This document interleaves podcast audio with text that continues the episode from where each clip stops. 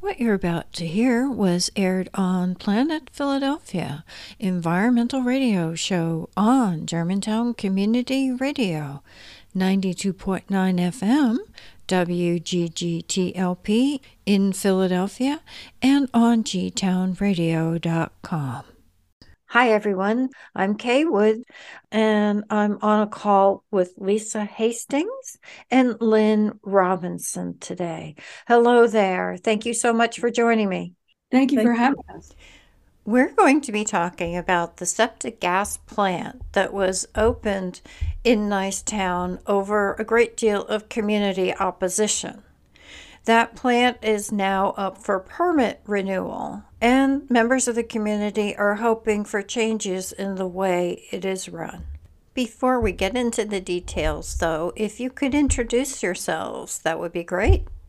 Hi, I'm Lisa Hastings. I'm a, a longtime environmental science and advocate and have been involved with the SEPTA gas plant from the beginning. My name is Lynn Robinson. I'm a retired Philadelphia school teacher and when retiring, I formed the uh, Neighbors Against the Gas Plants organization to address the potential building of the SEPTA gas plant and remain the director of Neighbors Against the Gas Plants. Okay. And for those who aren't familiar with the, the whole gas plant issue, could you give us some background? Lynn, go ahead. well, SEPTA had a plan to build a power plant on their largest bus depot, which is in Nicetown. It sits across Wissahickon Avenue from the Kroc Center and Wissahickon Charter School. This was a long process of, of uh, their own internal voting uh, among their board.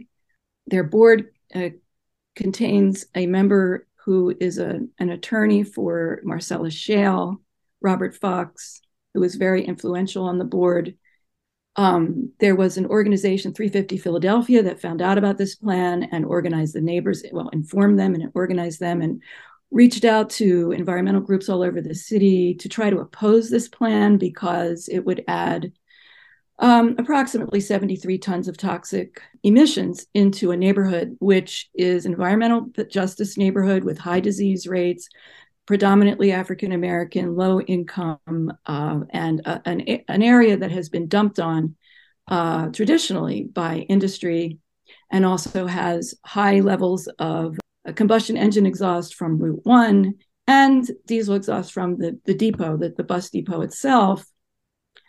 So it's a vulnerable community and it's already over toxic. And they did a great job of uh, initiating the, the fight to stop it unfortunately, the natural gas industry is very influential politically. Um, our own PGW is dominated by it, even though the city owns it. And PGW is, of course, the supplier of the gas. So politically, um, council and local state representatives and, and senators, uh, a few of them spoke up against it, but nobody passed anything legislatively to stop it.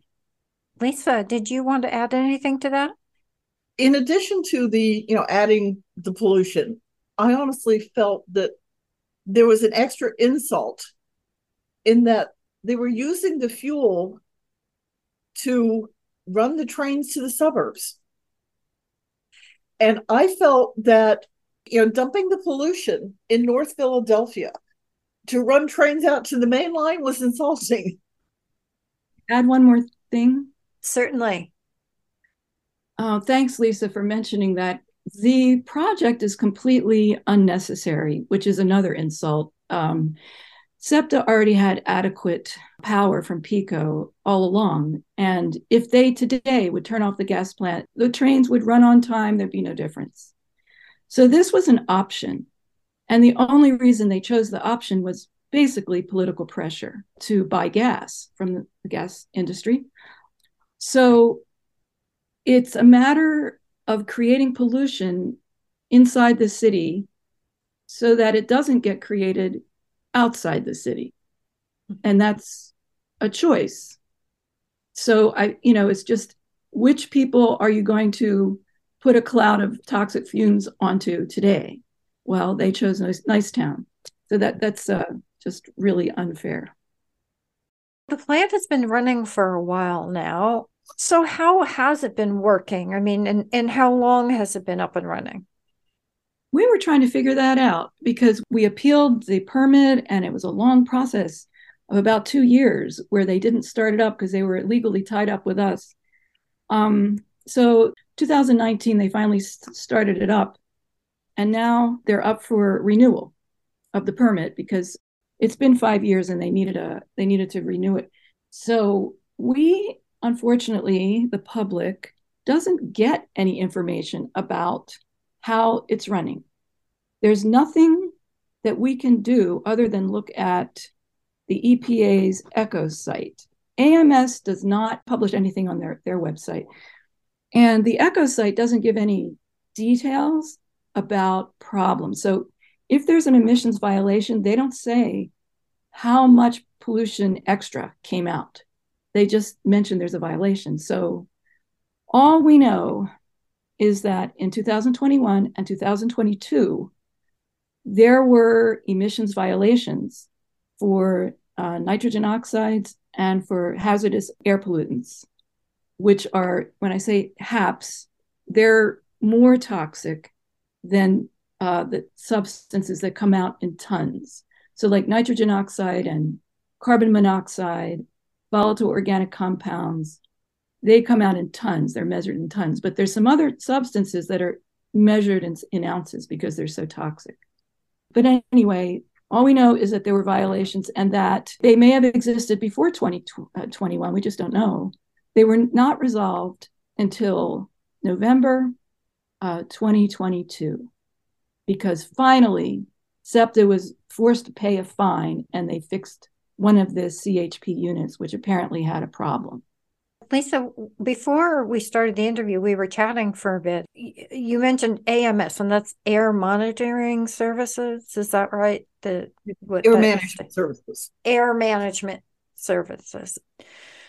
They had finally done some testing and found that the ozone had gone up during the time that this plant has been running. Am I stating that correctly? Pretty much. The reason why I brought this up is during the hearings, SEPTA and AMS claimed that we were almost in quote unquote compliance with ozone.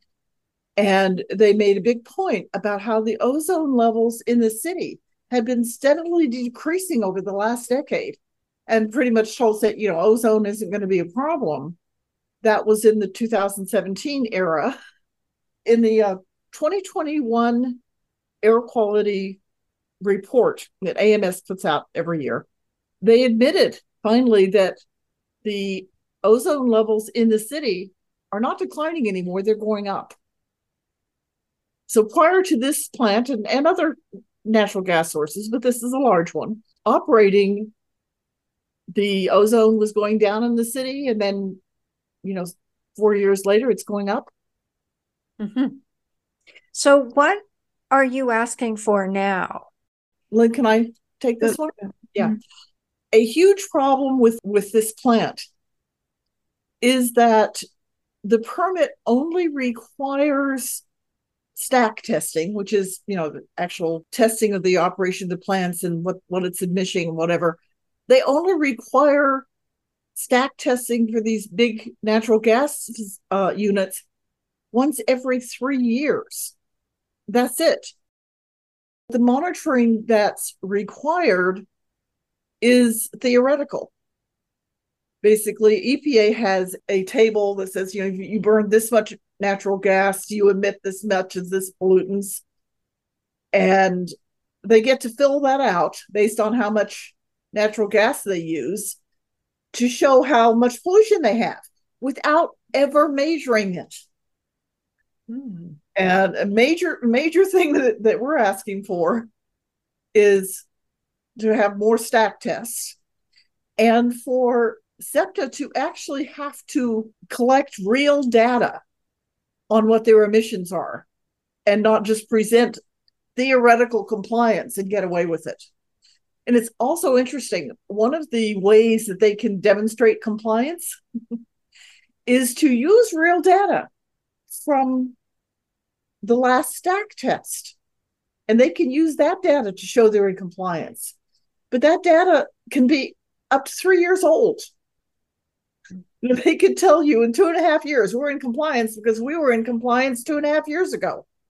Mm-hmm. And that just simply is not sufficient.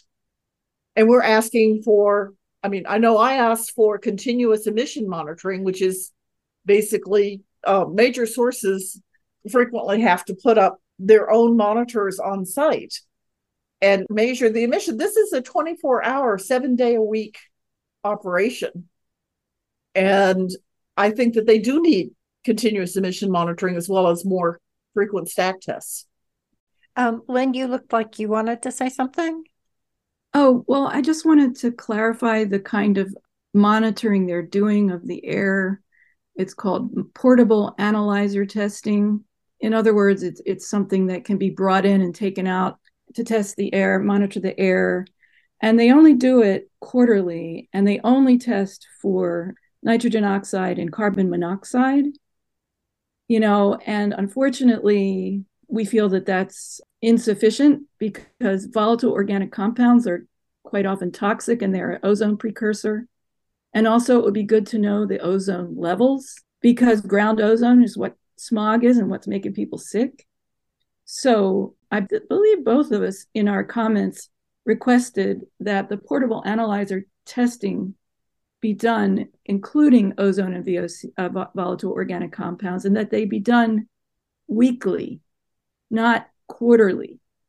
And, you know, that would not, of course, be as good as continuous air monitoring. Continuous air monitoring would, would be much better than weekly or monthly portable tests. But if they refuse to do the, the continuous ones, we're asking for weekly portable tests. So you want the real data. what is yeah, happening? I want real numbers. yeah, and there's another thing that we both asked for, and that's for transparency. So once they get the numbers, we want it published on their website in real time so that the public actually knows what's going on. Another one of our concerns is ozone season, which is from May 1st to September 30th. Um, that's when the ozone is the worst. And, um, you know, we would like to see this plant put out 25% less NOx emissions during ozone season.